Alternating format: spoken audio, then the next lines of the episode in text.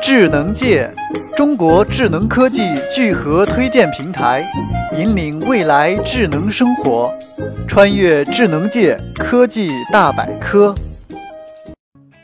近日，一个全新的移动虚拟现实头盔 Aravisa 正式登陆众筹平台，它较其他的同类产品存在一些显著的差异。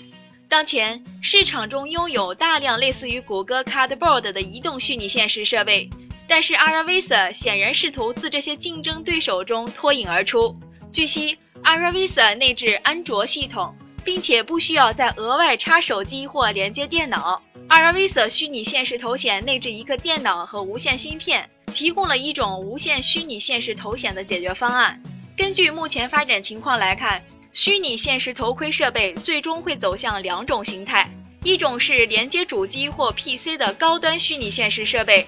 另一种就是内置手机显示屏的运行安卓或 Windows 系统的一体机。最早的移动虚拟现实一体机是2013年的 Game Face 头盔，内置安卓操作系统。Aravisa 就是这样的一种一体机。Aravisa 采用分辨率为1920乘1080的五英寸全高清显示屏，你可以通过一对可调节的镜头去查看图像。它搭载一个未知的四核处理器。这款虚拟现实设备内置 WiFi 和蓝牙链接，内置 16GB 存储空间，支持 SD 卡插槽。由此看来，移动虚拟现实一体机还是蛮值得期待的。